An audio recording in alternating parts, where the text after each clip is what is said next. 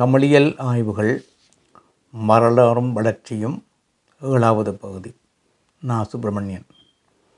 ஆயிரத்தி தொள்ளாயிரத்தி இருபதுகள் முதல் ஐம்பது அறுபதுகள் வரையான தமிழ் ஆய்வியல் வரலாற்றிலே தமிழ் இலக்கிய இலக்கணக் கல்வியின் இயங்குநிலை பற்றிய பார்வையில் இலக்கிய வரலாறு இலக்கண வரலாறு ஆகிய தலைப்பிலான நூல்களை எழுதும் முயற்சிகள் ஆயிரத்தி தொள்ளாயிரத்தி முப்பதுகளில் இருந்து தொடங்குகின்றன என்பதும் பேராசிரியர்கள் பலர் இவ்வகை முயற்சிகளில் ஈடுபட்டனர் என்பதும் முன்னைய கட்டுரைகளில் பதிவாகி வந்த செய்திகளாகும்.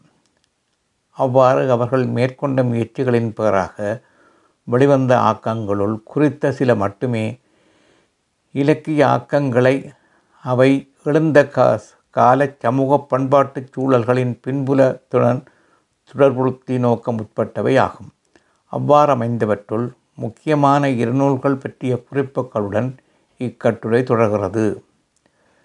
பேராசிரியர் பி. செல்வநாயகம் அவர்களின் தமிழ் இலக்கிய வரலாறு ஒன்று. இன்னொன்று பேராசிரியர் வேலுப்பிள்ளை அவர்களின் தமிழ் இலக்கியத்தில் காலமும் கருத்தும் என்ற நூலாகும். பேராசிரியர்கள் பி. செல்வநாயகம் ஆ. வேலுப்பிள்ளை ஆகிய இருவரும் ஈழத்தவர்கள் என்பதும் பேராதனையிலுள்ள இலங்கை பல்கலைக்கழகத்தில் தமிழ்துறையில் பணியாற்றியவர்கள் என்பதும் பொதுவாக அறியப்பட்ட செய்திகளாகும்.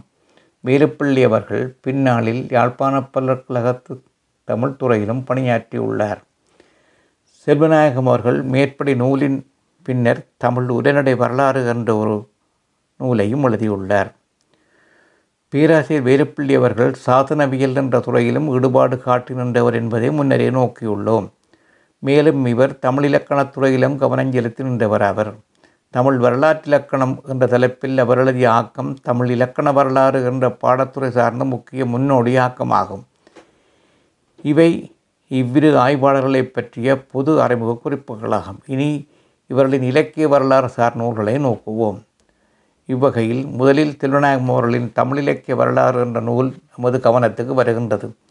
இந்நூல் தமிழின் ஒட்டுமொத்த இலக்கியப் பறவையும் பரப்பையும் சங்ககாலம் சங்கோரிய காலம் பல்லவர் காலம் சுழற் காலம் நாயக்கர் காலம் ஐரோப்பியர் காலம் இருபதாம் நூற்றாண்டென ஏழு வரலாற்று கட்டங்களாக வகைப்படுத்தி எடுத்துரைத்துள்ளது. இக்காலப்பகுதிகள் ஒவ்வொன்றுக்கும் உடையதுமான அரசியல் நிலைகள் சமூக பண்பாட்டு கோலங்கள் என்பவற்றை பற்றிய விளக்கங்களை முதலில் தந்து அவற்றின் தளத்தில் எவ்வகை இலக்கியங்கள் உருவாயின என்பதை எடுத்துரைக்கும் முறையில் இந்நூலில் நூலின் வரலாற்று பார்வை அமைந்தது. இவ்வகையில் ரெண்டாயிரம் ஆண்டுகளுக்கு மேற்பட்ட தமிழ் இலக்கிய வரலாற்றின் இயங்கு நிலையின் அறா தொடர்ச்சியை ஒரு நேர்கோட்டில் இந்நூல் நமது தரிசனத்துக்கு இட்டு வந்துள்ளது.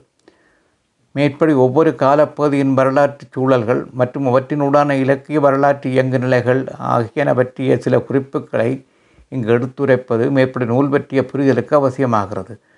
பேராசிரியர் பி. சிலநாயகம் அவர்களின் தமிழிலக்கிய வரலாறு அந்நூல் அடையாளப்படுத்தியுள்ள இலக்கிய வரலாற்று இயங்கு நிலைகள். சங்ககாலம் என்பது தமிழ் இலக்கிய வரலாற்றின் தொடக்க காலமாகும். இது ஏறத்தாழ கிமு மூன்றாம் நூற்றாண்டிலிருந்து கிபி ஆறாம் நூற்றாண்டு வரையான காலப்பகுதி உள்ளடக்கியதாகும். சோழ சேரர் பாண்டியராகிய சேரவேந்த மூவேந்தர்களும் பாரி பேகன் முதலிய வள்ளல்களும் வாழ்ந்த சூழலாக அறியப்படும் காலப்பகுதி இது. மேற்படி மூவேந்தர்களும் தமிழ் சங்கங்களை சங்கங்கள் அதாவது புலவர் அவைகளை நிறுவி தமிழ் வளர்த்து வந்தனர் என இலக்கிய இலக்கண நூல்களில் பேசப்பட்டு வந்த செய்திகளே அக்கால பகுதியை சங்ககாலவென அடையாளப்படுத்துவதற்கு அடிப்படையாகும். அக்கால பகுதியில் ஔவையார் கபிலர் பரணர் நக்கீரர் அரசியல்குளார் முதலிய நானூறுக்கும் மேற்பட்ட புலவர் பெருமக்கள் வாழ்ந்து இலக்கியம் படைத்துள்ளனர்.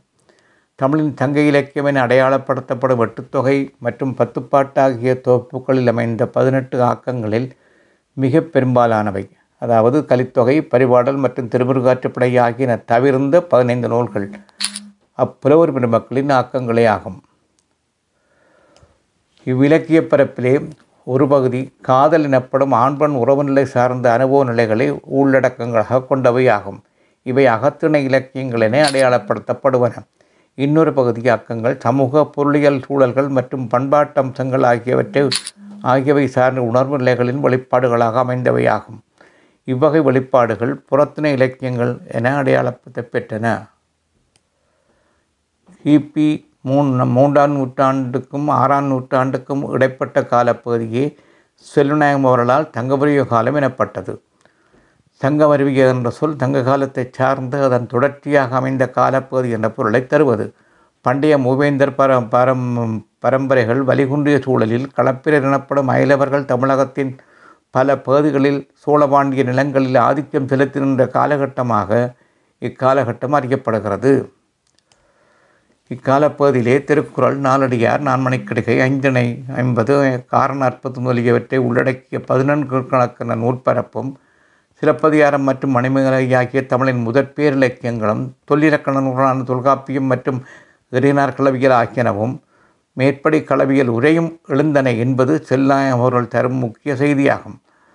மேற்படி ஆக்கங்கள் மட்டுமன்றி சைவவீன பக்தி இயக்கங்களின் முன்னோடி முயற்சிகளான காரைக்காலம்மையார் பாடல்கள் மற்றும் முதலாழ்வார்கள் மூவர்களின் பாடல்கள் ஆகியனவும் இக்காலப்பகுதிக்குரியனவாகவே அவரால் காணிக்கப்பட்டுள்ளன. மேற்படி ஆக்கங்கள் எழுவதற்கான வரலாற்று பின்புல அம்சங்களும் இங்கு எடுத்துரைக்கப்படுகின்றன. பேராசிரியர் சிவநாயம் அவர்களால் பல்லவர் காலம் எனப்பட்ட காலப்பகுதியானது கிபி ஆறாம் நூற்றாண்டு முதல் ஒன்பதாம் நூற்றாண்டு வரையான முன்னூறு ஆண்டுகளை கொண்ட காலப்பகுதியாகும். தமிழக வரலாற்றிலே பல்லவர் என்ற அரச மரபினர் கிபி ஆறாம் நூற்றாண்டுக்கு முன்பே கால்பதித்து விட்டனர். எனினும் அவர்கள் பேரதர்களாக எழுச்சியுற்று வடதமிழகம் முழுவதிலும் ஆதிக்கம் செலுத்தின்ற காலப்பகுதி கிபி ஆறாம் நூ அறுநூறு தொடக்கம் தொள்ளாயிரம் வரை வரைமான காலப்பகுதியே ஆகும்.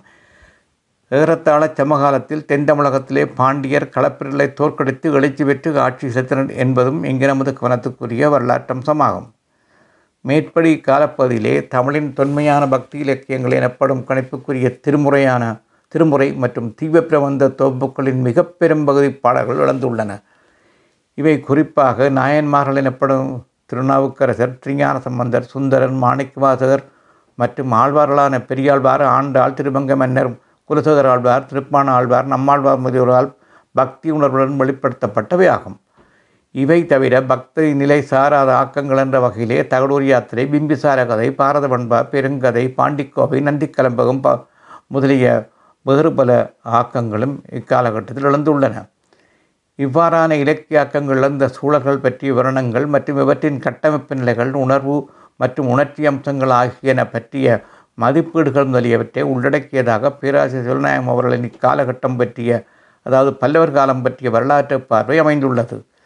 பேராசிரியர் மேற்படி இலக்கிய வரலாற்று பார்வை மேற்படி இலக்கிய வரலாற்று பார்வையிலே சோழர் காலம் என்பது கிபி தொள்ளாயிரம் முதல் ஆயிரத்தி முந்நூறு வரையான காலப்பகுதியை உள்ளடக்கியதாகும். இந்நீண்ட காலப்பகுதியானது முதலாம் பராந்தக சோழன் முதலாம் ராஜராஜ சோழன் முதலாம் ராஜேந்திரன் முதலாம் குலோத்துங்கன் முதலான பெருமன்னர்கள் ஆட்சி செய்த காலப்பகுதிகள் உள்ளடக்கியதாகும். இவர்களுள் ராஜராஜனும் ராஜேந்திரனும் தமிழகம் முழுவதையும் தமது ஆட்சிக்கு கீழ் கொண்டு வந்ததோடு அதற்கப்பாலும் கடல் கடந்தும் கூட ஆதிக்கம் செலுத்தியவர்கள் என்பது என்ற பெருமைக்குரியவர்களாவர். தமிழ் வர தமிழ் தமிழக வரலாற்றிலே குளமுற்றுத்து திஞ்சிய கிள்ளவளவன் கரிகார் பெருவளத்தான் கோப்பெருஞ்சோழன் முதலிய பல சோழ மன்னர்களை நாம் சங்க இலக்கியங்களின் ஊடாக அறிகிறோம். சங்ககால சோழருக்கு பின் நீண்ட கால அதாவது அறுநூறுக்கும் மேற்பட்ட ஆண்டுகால இடைவெளிக்கு பின்னர் நமது கவனத்துக்கு வரும் ரெண்டாவது கட்ட சோழ பெண் மன்னர்களே இங்கே சொல்லப்பட்ட ராஜராஜன் போன்றவர்கள். மேற்படி பராந்தகனின் பாட்டனான விஜயாலய சோழன் என்பானே இந்த ரெண்டாவது கட்ட சோழ மரபின் முன்னோடியாவான். இவன் கிபி எண்ணூற்றி ஐம்பது காலப்பகுதியில் முத்தரையர் எனப்படும் அரசகுலத்தினரிடமிருந்து தஞ்சாவூரை கைப்பற்றி இந்த ரெண்டாவது கட்ட சோழ எழுச்சிக்கு அத்திவாரமிட்டான். அவனது மகனான ஆதிக்கன் ஆதித்தன் என்பான்.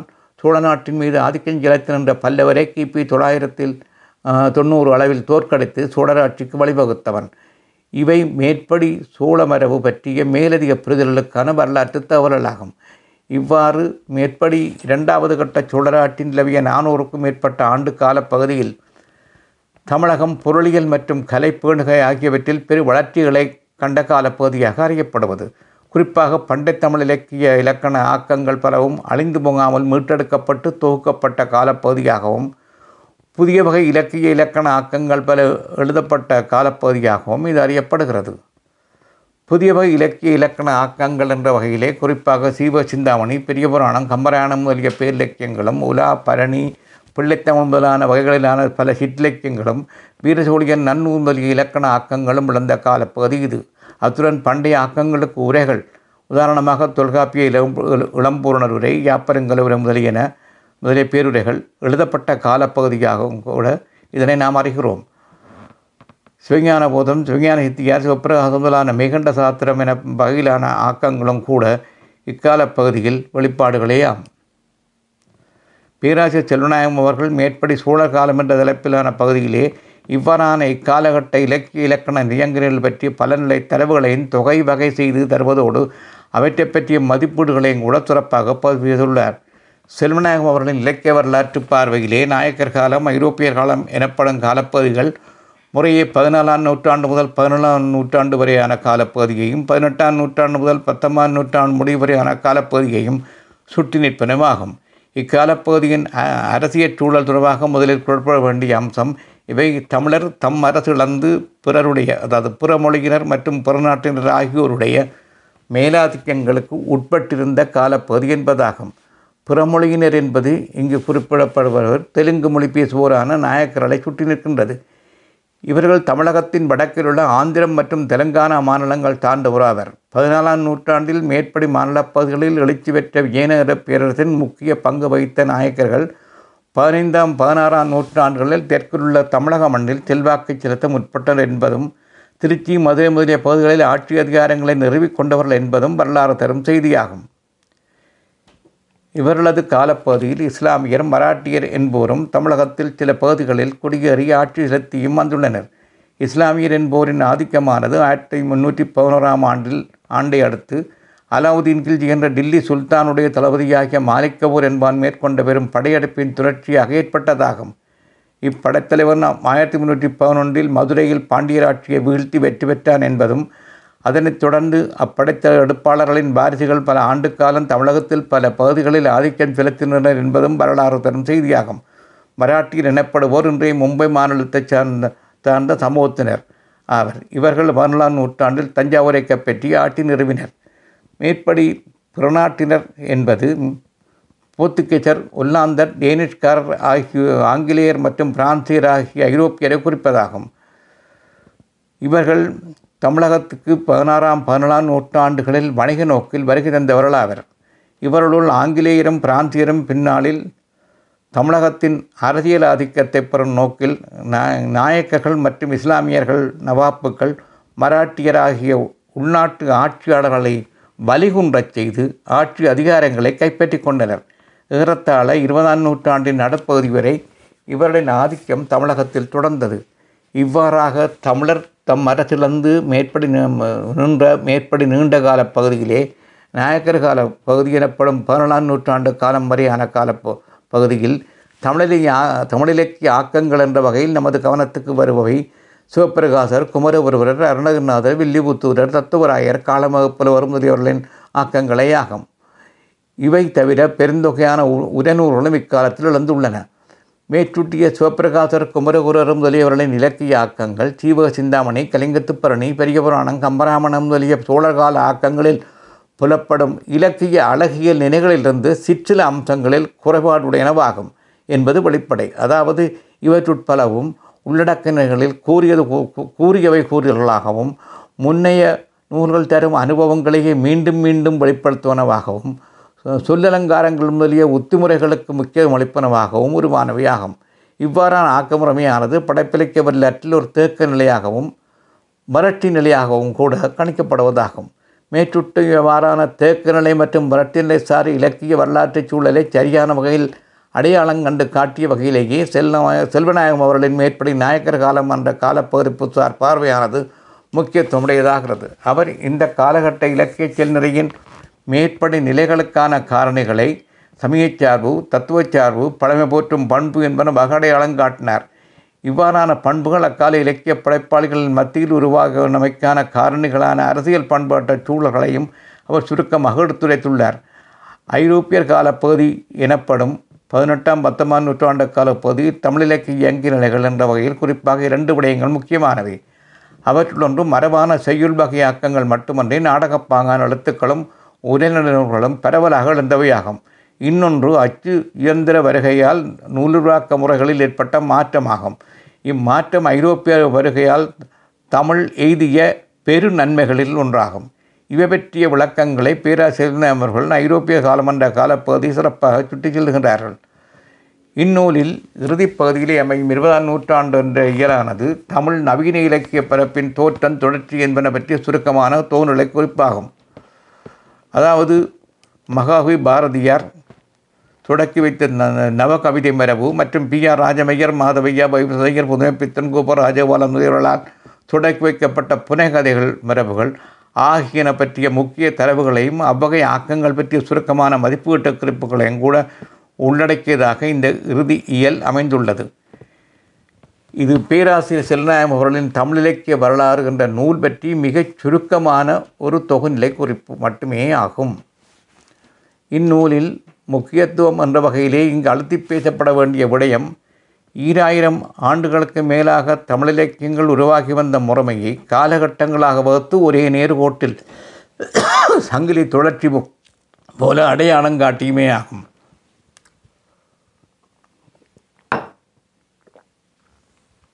ஒரு காலகட்டத்துக்கும்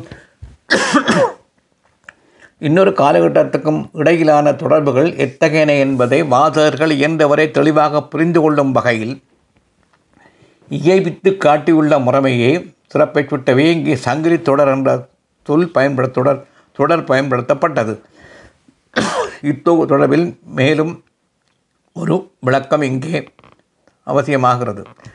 இலக்கியங்களின் உருவாக்கம் பாதிப்பு பேணுகை முதலியன சமூக பண்பாட்டு மாற்றங்களுக்கேற்பவும் கால மாற்றங்கள் காலத்துக்கு காலம் மாற்றம் அடைகின்றமை பொது நியதியாகும் அவ்வாறான மாற்றங்கள் நிகழும் பொழுது குறித்த சில உயிர்ப்பான இலக்கிய பண்புகள் முற்றாக மாறிவிடுவதோ அல்லது கைவிடப்படுவதோ இல்லை.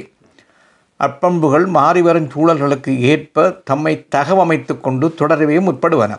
இப்பண்புகளின் இவ்வகை முயற்சிகளை சரிவர புரிந்து கொள்ளும் இலக்கிய வரலாற்று ஆய்வாளர்களால் மட்டுமே இலக்கிய நிலையின் அறா தொடர்ச்சியை அடையாளம் காட்டுவது சாத்தியமாகும்.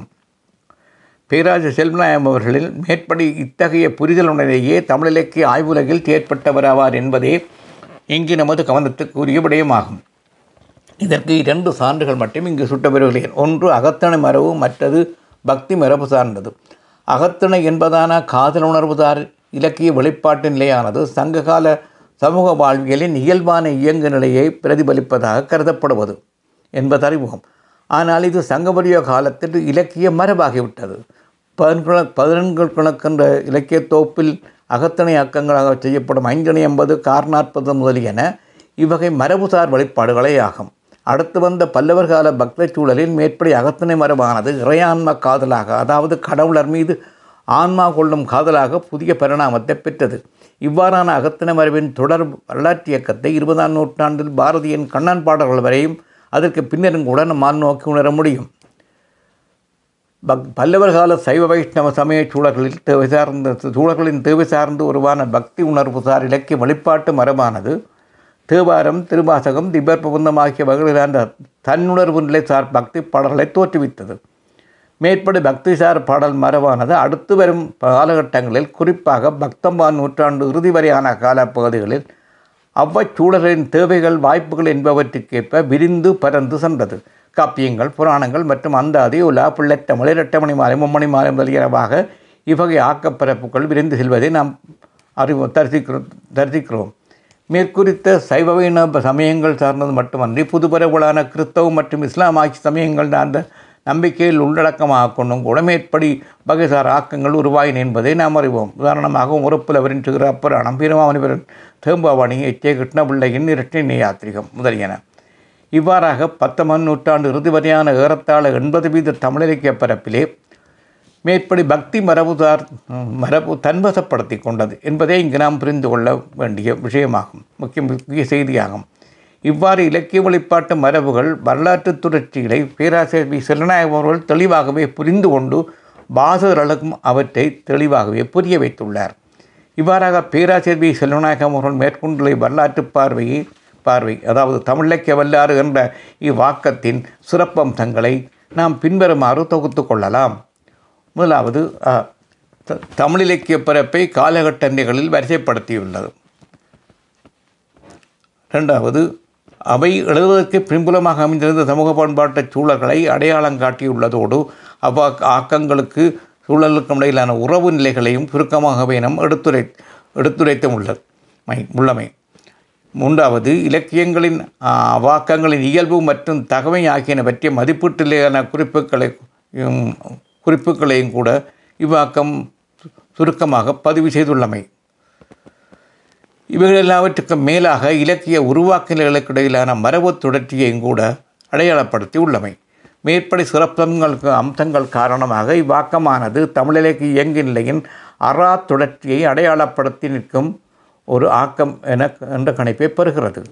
இங்கு இத்தகு சிறப்பு உடைய இந்நூலின் வரலாற்று முக்கியத்துவம் தொடர்பாக இரண்டு சான்றுகள் இங்கே முன்வைக்கப்படுகிறேன் இவற்றுள் ஒன்று ஐம்பதுகளில் அடுத்து ஆயிரத்தி தொள்ளாயிரத்தி ஐம்பதுகளை அடுத்து தமிழிலக்கிய வரலாறு எழுத முற்பட்ட தமிழக ஆய்வாளர் உட்பலர் குறிப்பாக பேராசிரியர் தி பாலசுமணியம் முரியோர் பேராசிரியர் சில்நாயம் அவர்களுடைய இந்நூலின் காலப்பகுப்பாட்டியை தங்ககாலம் தங்கோரிய காலம் பல்லவர் காலம் சோழகாலம் என வரும் முறைமையையே தாமும் தம் நூல்களில் அமைத்து கொண்டனர் என்பதாகும். மற்றொரு சான்று பேராசர் கார்த்திகை சிவத்தம்பி அவர்களின் நூல் பற்றி முன்வைத்துள்ள ஒரு அவதானிப்பாகும். அந்த அவதானிப்பு வருமாறு. தமிழிலக்கிய வரலாறு பற்றி தமிழில் எழுதப்பட்டுள்ள நூல்கள் எல்லாவற்றிலும் மிக்க பிரசித்தி பெற்றதும் அறிஞர் உலகின் ஏகோபித்த வரவேற்பை பெற்றதுமான தமிழிலக்கிய வரலாற்று நூல் இவரது வேயாகும். ஆகும் இவ்விடயத்துறையில் தமிழில் வெளிவந்த நூல்களில் இதுவே சிறந்ததென்பது இத்துறை ஆய்வாளர் பலது பலது கருத்தாகும். ஆங்கிலத்தில் தமிழிலக்கிய வரலாற்றை எழுதிய ஜேசுதாகன் தம்பதிகள் இந்நூலின் சிறப்பை தமது நூலின் முகவரையில் துல்லியமாக குறிப்பிட்டுள்ளனர். தமிழிலக்கிய வரலாறு பற்றி எழுதப்பட்ட நூல்களுள் வி. சிறுநாயகம் அவர்களது நூல் மிகச் செம்மையுடையதாக அமைந்துள்ளதென அவர்கள் கூறியுள்ளனர். வையாபுரி பிள்ளையும் வி. நூல்களை விதந்து கூறியுள்ளார். சிவத்தம்பி அவர்கள் பேராசிரியர் வி. செல்வநாயகம் கட்டுரைகள் என்ற நூலுக்கு வழங்கிய பேராசிரியர் வி. தெரிந்து கொள்வதென்றான அறிமுக உரையில் பதிவாகியுள்ள குறிப்பில் இடம்பெற்றுள்ள அவதானிப்பு இது. தொடரும்.